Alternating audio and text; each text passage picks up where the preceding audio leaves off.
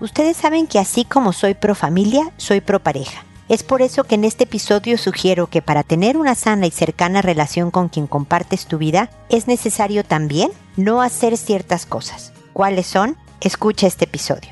Esto es Pregúntale a Mónica.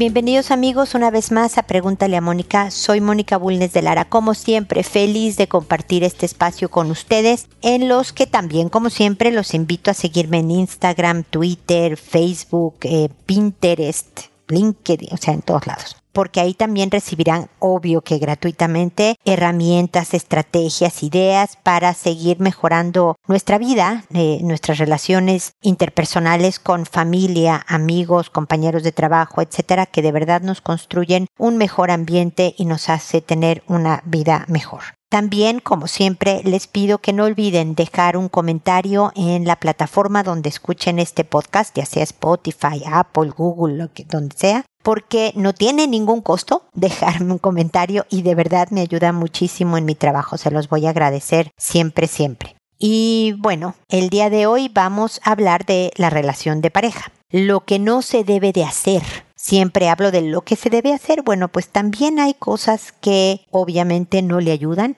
Hacer justo lo contrario al no es el camino a seguir, pero creí importante comentar los puntos que ayudan a tener una mejor relación, como por ejemplo es evidente no ser infiel. Si ya se terminó tu relación, si ya no hay vuelta para atrás, si ya ninguno de los dos va a hacer nada al respecto con la relación de pareja, entonces terminen antes de empezar algo nuevo. Y de hecho, quien me conoce sabe que yo suelo sugerir un año de soltería para que haya aprendizajes.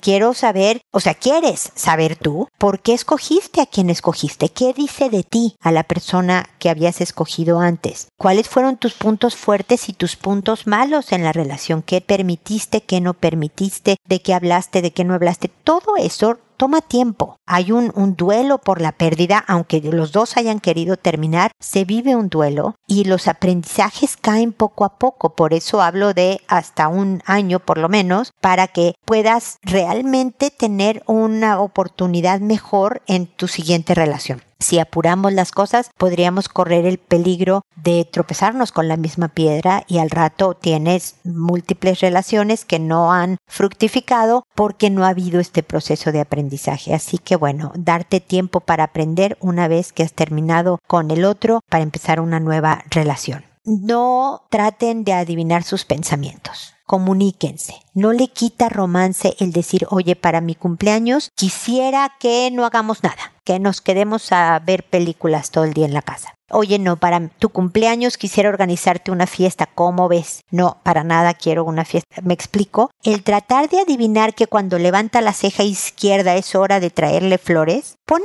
muy nerviosos a la gente, me puedo equivocar. Y el otro se frustra porque qué horror no me conoces, ¿no? Aclarar las cosas simplifica el camino y de verdad fortalece una relación. Así que la comunicación como fundamento más que la bolita mágica para aprender cómo somos, ¿no? No compares a tu pareja con otros u otras. Cada quien tiene lo suyo. No hay pareja 100% buena. No existe en el planeta una persona que no tenga su lado oscuro y por lo tanto dependa más de una aceptación de quién eres, de aprender técnicas para trabajar con la parte que no me simpatiza tanto del otro, más que el decirle cómo no ser. El mensaje es no me eres suficiente. Y eso siempre daña a la persona a la que se lo dices y a la relación definitivamente, ¿no? Trata de discutir para lograr objetivos, no para ganar. No pelees para ganar. Porque si lo que quieres es tener poder, y jaja, ves, yo tenía la razón, nuevamente minimizas tu relación, hace sentir mal al otro. Cuando nuestra visión está hacia el objetivo, no hacia el otro para yo vencerte, realmente se enojan mejores cosas y no hacer del otro toda tu vida, del otro o la otra. ¿no? Recargarte de esa manera en el otro presiona, asfixia y que cuando inevitablemente el otro te va a fallar porque es humano, tú te caes porque estabas recargada en él o en ella. Entonces es bien importante que tengan espacios separados, tiempos separados, actividades separadas, porque así corre el viento entre los dos y realmente fortalece mucho la relación de pareja hay todo un episodio que tengo de tiempo para ti, tiempo para mí, tiempo para nosotros. Es parte de que en unas ocasiones compartes con tu pareja y en otras tú como persona, hombre o mujer, marido o esposa, padre o madre, amigo o amiga, quien seas, tengas también tus momentos de actividades para ti, para tu vida. Y finalmente, no peleen para, digo, no dejen de hacer el esfuerzo. Una buena relación requiere que todos los días, no importa lo largo de la relación, todos los días le echemos ganas para estar bien para estar mejor. Recuerdan que les he dicho también, a ver, ¿qué, ¿qué haré hoy para hacerlo sonreír? ¿Qué haré hoy para hacerla sonreír? ¿No? Enfocarte en el bienestar del otro, ese es el pequeño esfuerzo. Yo tengo casi 40 años si sumamos el noviazgo con mi marido y el esfuerzo es diario, no es que, ay, bueno, ya después de los 25 ya no puedes dejarte ir porque ya está hecho todo, entonces vamos a seguir siendo una buena. No es cierto. Todavía tenemos momentos de discusiones de, a ver, otra vez, allá vamos nuevamente a tratar de reencantar, de reconectar, de... Eh, eh, no es agotador cuando están construyendo, cuando estás construyendo un proyecto de vida y cuando ves frutos definitivamente. Así que como ven, tiene su gracia esto de, de, mantener una buena relación de pareja. Espero que esto de lo que no hay que hacer les ayude para pues seguir mejorando y que realmente encuentren toda una vida de felicidad con quien comparten su vida. Con esto termino mi comentario inicial y ahora me voy a sus consultas que como saben lo hago por orden de llegada. A todo mundo le cambio el nombre para conservar su anonimato que una vez que les he contestado y el episodio se publica en la página, le escribo un correo a esa persona diciéndole el número del episodio, el título del episodio, el nombre que les inventé y les mando el enlace directo a escuchar el episodio para que no tengan que hacer muchos clics en su teléfono, en su computadora, en donde estén recibiendo el correo, para que inmediatamente puedan eh, escuchar mis comentarios y no esperar más. Contesto por este programa por audio y no por escrito porque eh, me puedo extender, pueden escuchar mis tonos de voz, todo lo que ayuda en mi respuesta, pero además me escuchan más personas que las que me escriben y por lo tanto lo que digo le puede ser útil a alguien que puede estar viviendo algo similar, aunque sea con, resulta que la consulta es de pareja, pero yo hablaba de los hijos, este, o bueno, perdón, de consulta y lo que tú estás viviendo es de los hijos, igual aplica, son principios fundamentales de relaciones interpersonales que se pueden aplicar a muchos aspectos de la vida y por eso espero que les sea útil. A veces me tardo algunos días en responder, pero tengan la certeza de que siempre lo hago. Van a recibir mis comentarios, aunque ustedes ya hayan iniciado algo como solución a la situación que me explican. Yo espero llegar a complementar si han pasado varios días. Y el día de hoy empezamos con Julieta, que me dice, hola Mónica, con el gusto de saludarla y deseando que esté bien le escribo, además de expresarle mi gratitud y admiración por tanta labor social que nos brinda. Dios la acompañe siempre. Mónica le escribo porque me encuentro muy confundida. Sucede que dos de mis hijas, que tienen 20 y 14 años, asistían a terapia con una misma persona hasta hace un mes aproximadamente que mi hija de 20 cambió de residencia por razón de escolarización. Previo a la partida de mi hija, asistí a tres sesiones terapéuticas de tipo familiar con la psicóloga de mis hijas, donde fueron coincidentes en señalar que yo era una persona irritable y gritona y que me preocupa mucho la limpieza del hogar. Expliqué que no lo percibía así, que lo que sí me generaba era tristeza y falta de empatía porque yo trabajo y no obstante que mis hijas estaban de vacaciones, no me sentía apoyada ya que a mi regreso de oficina regularmente las encontraba acostadas o viendo televisión esperando que yo prepare y sirva de comer, siendo que llegaba muy cansada y con hambre. Ante ello, la psicóloga, entre otras recomendaciones de reparto de actividades domésticas en áreas comunes, dijo que mis hijas tenían el derecho de levantarse a la hora que quisieran y tener su recámara sin asear o no recogerla porque era su espacio y eran libres de elegir cómo tenerla, con lo cual no estoy de acuerdo. Lo refuté porque estimo que debo dar estructura y formación. ¿Estoy equivocada? ¿Qué debo hacer? Ahora incluso mi hija, la menor, me pidió regresar con la psicóloga y me he negado pues considero no es una opción. ¿Estoy mal? Orientación, por favor. Julieta, querida, gracias por tus amabilísimas palabras del principio. Dios también te acompañe siempre. Y, a ver, no está mal que les digas que limpien su cuarto, por ejemplo. ¿Esta es tu casa? En su propia casa tendrán la oportunidad. Yo sé que esto lo decimos todos los papás del mundo. Yo oí a mis papás diciéndome este rollo. Yo decía, ay, qué flojera. Y ahora yo, bueno, ya ahora ya no, porque ya no viven mis hijos conmigo, pero yo les decía lo mismo en tu casa. Tú puedes tener tu cuarto, tu cocina, tu, como tú quieras. Pero esta es la mía. Entonces quisiera esto. Ahí van los criterios, mi querida Julieta. Yo no creo que tus hijas quieran vivir en una posilga sucia y espantosa. Lo que te hablaban era de la forma, irritable y gritona. También que te preocupabas mucho por la limpieza del hogar, eso también es parte de nuestra descripción de puesto como papás. ¿Los hijos se preocupan menos? Sí, es verdad. Pero yo creo que se basa más en la forma. Yo fui de verdad, creo, estricta en las reglas de mi casa. Yo creo que lo que no era negociable en algún momento en los podcasts anteriores que te invito a escucharlos, no tienen costo y en la página están todos. En Spotify y no sé, en otras plataformas no aguantan tanto episodio porque este es el 1199, imagínate. Entonces creo que Spotify aguanta como 700 episodios pero en mi página, en www.preguntalemónica.com, están todos. Y hablo muchísimo de educación de hijos y ahí hay toda una enciclopedia de información sobre cómo em, estructurar una estrategia educativa de acuerdo a tu casa a las reglas de tu casa. Y es algo que la psicóloga, en mi opinión, debería de respetar, ¿no? Pero por eso hablaba de las no negociables. A lo mejor para mí no es negociable que una vez por semana te voy a poner, estoy inventando, ¿no? Eh, aspiren su habitación, los hijos. No diario, no una vez al mes, no. Yo pongo mis tiempos, pero una vez por semana. Hijita, eso sí, tú decides si es el martes, el jueves, el lunes por la mañana, el viernes por la tarde, pero todos los domingos voy a verificar que se haya aspirado, hija y estas van a ser las consecuencias de que no se hubiera aspirado. Ahora que la de 14 es la única que vive contigo, a lo mejor no sales ese viernes, a lo mejor porque esta es tu responsabilidad y no voy a estártela recordando, pero a lo mejor es flexibilizar un poco tus límites. Es decir, les estás a lo mejor, también no me das muchos detalles, Julieta, exigiendo muchísimo. Bueno, relajemos un poco las exigencias, pero sí hay que poner estructura, como bien dices, en la casa. Pero el modo en que lo haces, Julieta, es clave. Porque de por sí para los hijos, los papás somos una fuente constante de órdenes y de control, que en realidad lo somos. Pero se vuelve agotador para ellos y para nosotros estar siempre, ah, haz esto, haz lo otro, no hagas esto, no hagas lo otro. Usa el buen humor, usa el chistorete. Yo sé que cuesta trabajo cambiar de estilo, pero hablándole siempre, siempre hablo de la cariñosa firmeza, con mucho amor. Oye vieja, yo sé que soy un dolor de cabeza para ti,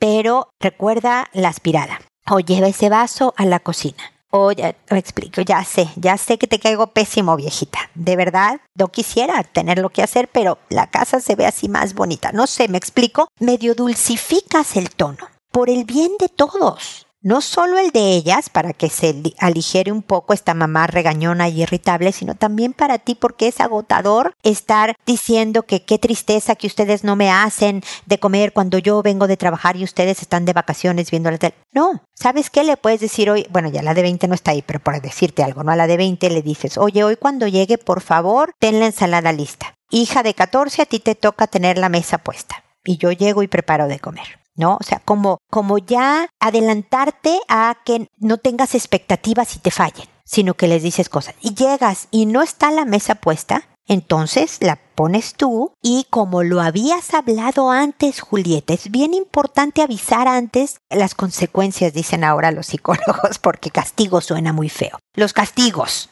¿no? En vez de decirle a tu hija el momento que abres la puerta y ves que la mesa no está puesta, le dices, ¿sabes qué? No pusiste la mesa y te lo encargué, qué barbaridad contigo no se cuenta, este fin de semana no sales. Un martes cualquiera, cuando no pasa nada, te sientas con las dos y pones las reglas del juego. Les voy a pedir determinadas cosas, creo que ya se adelantaron con la psicóloga. Si esto no se cumple, estas van a ser las consecuencias. ¿Qué opinan? Hablemos, que sí, que no, no, mamá, es que a mí poner la mesa me superaltera, me choca, me da dolor de cabeza. ¿Puedo mejor nada más sacar la basura o recoger la mesa? Nadie prefiere recoger la mesa, entre nos, Julieta, pero por darte el ejemplo, ¿no? ¿Puedo yo recoger la mesa pero no ponerla, por favor? Perfecto, hija, pongo la mesa, tú la recoges. Me explico con ese diálogo como de entre adultos. Yo sé que la de 20 ya lo es, la de 14 no lo es, pero le empiezas a tratar como tú puedes opinar y te voy a escuchar y vamos a hacer concesiones en tus peticiones, pero de manera que de verdad funcionemos como equipo. Yo sé que eres la mamá y eres la autoridad, pero la familia es un equipo, entre todos le tenemos que echar ganas, porque trabajamos o estudiamos o... Y de verdad tienen derecho en vacaciones a medio flojear un rato.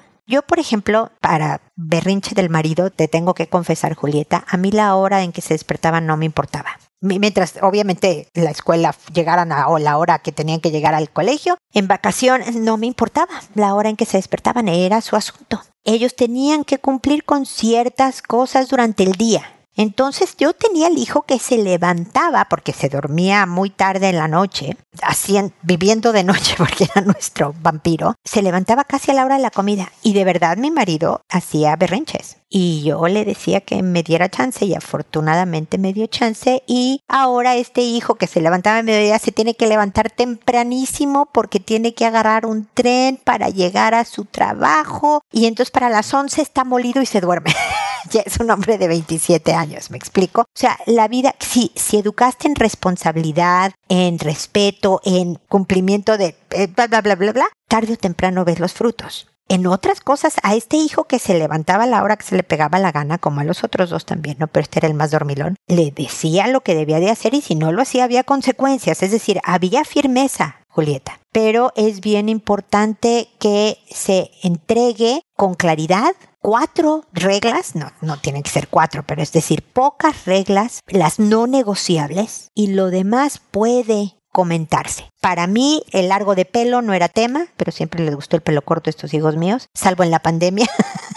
y pero la hora de llegada de las fiestas, no negociable. Entonces así se va haciendo la vida. Espero haber transmitido las cosas. No sé, con lo de me dices que qué debo de hacer con lo de la psicóloga. Yo creo que es importante que tuvieras una sesión más con esta psicóloga diciéndole eso. Entiendo que mi forma tengo que trabajarla en cuanto a cómo le hablo a mis hijas, si exijo o demando cosas y demás, pero las reglas de mi casa son las reglas de mi casa y quiero saber si usted las puede respetar, porque el empoderar a los hijos a, tienen derecho a que hagan cosas que a lo mejor en mí, porque Julieta, tú puedes, por ejemplo, con mi ejemplo de que a mí la hora de despertarse no importaba, tú puedes opinar, pues qué bien, Mónica, pero a mí sí. Así que, perdón, nadie se despierta en vacaciones después de las, voy a decirte, 10 de la mañana. Perfecto, Julieta, esa es tu regla en tu casa, aplícala, pero sin irritabilidad, sin gritos, sin chantaje emocional. ¿Me explico? Aplícala con amor y dulzura y tal y tal y tal, aceptando de si ya sé que lata somos las mamás, ¿verdad? Bla, bla, bla, dándoles un poco de lo que necesitan para que te quieran escuchar y seguir tus lineamientos. Espero haber transmitido mi punto, Julieta. Si no, desde luego vuélveme a escribir y aunque lo haya transmitido, vuélveme a escribir para seguirte acompañando en esto de ir refinando el modo, la forma, no el fondo, porque estoy contigo en que la estructura es importante para los hijos y díselos así, ya hasta la de 14 puede entender. Yo sé que me vuelvo insoportable, hija, pero créeme que un día me vas a agradecer esto de que te enseña el orden y limpieza. Nada más hay que bajarle el nivel de orden y limpieza si de verdad eres muy obsesiva con ese tema. Hay que analizarse personalmente y hacer los ajustes necesarios, ¿ok? Seguimos en contacto, Julieta. Y luego está Kelly que me dice, hola Moni, help, o sea, ayuda. Te cuento brevemente, los profesores de mi hijo y yo consideramos que mi hijo de 7 años es creativo. Pero ¿cuál es la línea? Lo puse en unas clases de arte en línea y le gustan mucho. Pero si el instructor dice haz una línea recta, mi hijo la hace curveada. El instructor dijo, wow, tú siempre creativo. Pero en otra clase un niño puso un montón de pintura e hizo una sopa de colores y la instructora dijo súper bien. Yo no tengo problema con todo esto, pero mi niña interior, regañada y criticada, tiene un conflicto grande. Y llega la pregunta, ¿Será que estoy haciendo lo incorrecto? Él tiene que seguir instrucciones, lo estoy malcriando. Si dicen azul, lo haces azul. ¿Y los instructores solo están dejando pasar el momento para no perder al cliente? ¿O en verdad son artistas y no quieren limitar a los artistas en potencia? Moni, ayuda por favor. Como siempre me pregunto si en verdad no estoy echando a perder a mi hijo. No sé si en verdad soy muy permisiva, como tanto dice mi esposo. Gracias. Mira, Kelly, te agradezco eh, de entrada tu trabajo de introspección, mi niña interior regañada y criticada. Es decir, tienes cuidado en no proyectar en tu hijo lo que tú viviste. Y eso ya ayuda, eso ya sirve y haces muy bien. También está muy bien el cuestionarte de, híjole, seré muy permisiva porque pues alguien exterior, mi esposo, me dice que a lo mejor sí soy muy floja, no en cuanto a disciplina y cosas, ¿no? Pero muy floja en, en los límites con mi hijo, ¿no? Definitivamente no hay que ser permisiva donde no hay que serlo es justo parte de lo que hablaba con Julieta, los no negociables, horas de llegada, lo que enseña valores, etcétera, etcétera, ¿no? La forma en que tú quieres enseñar este valor, la expresión de este valor que suelen ser las virtudes. Pero al mismo tiempo pongámonos en contexto. Los niños no son tontos, solo tienes siete añitos tú pequeño, pero no son nada tontos. Ellos saben con quién no seguir instrucciones y con quién sí. No me dicen muchos papás que en la casa se porta pésimo, pero en la escuela obedece todo y lo hace súper bien. Entonces, porque el niño ha aprendido a decir, ah, acá puedo, acá no puedo. Aquí hay consecuencias de un tipo, acá no hay consecuencias, ¿no? Entonces yo creo que tu hijo entiende perfectamente que en las clases de arte el chiste es que no haya restricciones. Fíjate que mi hija estaba estudiando la carrera de diseño, o sea, cuando la estudiaba, porque ya la acabó, y hizo un semestre en otro país y estaba bien sacada de onda porque en, acá en Chile, haz de cuenta que el profesor le decía, a ver, tienen que hacer este proyecto, lo quiero, en, voy a inventar, ¿no? En naranja, con líneas rectas, como tú me dices, ¿no? Y de 10 a 15 centímetros, y, ¿no? Le daban las reglas de la tarea, los estudiantes tenían que hacer la tarea, listo. Va a este otro país y le dicen, tienes que hacer este proyecto.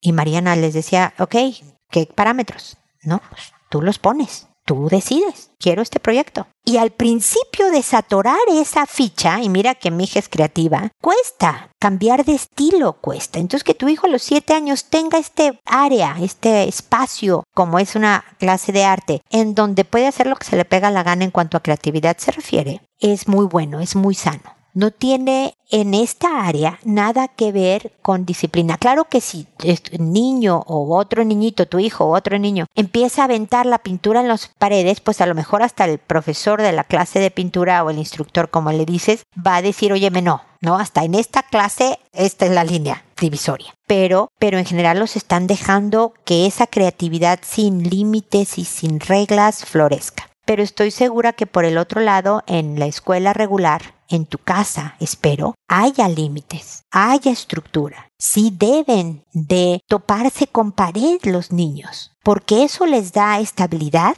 les da seguridad, les da autoestima. Fíjate todo lo que da el que no les des permiso de todo el que tengan hora de llegada, el que recojan sus cuartos, como lo que hablábamos con Julieta. Todo eso ayuda en otras áreas que no solo se refieren a la limpieza o que no se emborrachen mucho. E, es autocontrol, es responsabilidad, es autoestima, es autoconcepto. Imagínate. Entonces, si eres permisiva en donde no lo debe ser, sí, Kelly, hay que hacer ajustes en esa estrategia educativa. En la clase de creatividad, que siga haciendo líneas curveadas, que haga sopa de colores, que de acuerdo también a lo que le están enseñando en su clase, que es salirte de la, como dicen, out of the box, ¿no? Fuera de la caja, de, de lo típico, de lo acostumbrado, para que de verdad la creatividad florezca. Espero que me haya explicado y que te sirvan mis comentarios, Kelly. Cuéntame cómo te fue. Y espero, amigos, que nos volvamos a encontrar en un episodio más de Pregúntale a Mónica. Y recuerda siempre, decide ser amable. Hasta pronto.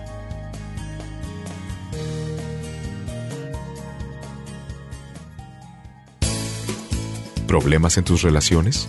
No te preocupes, manda tu caso, juntos encontraremos la solución www.preguntaleamónica.com.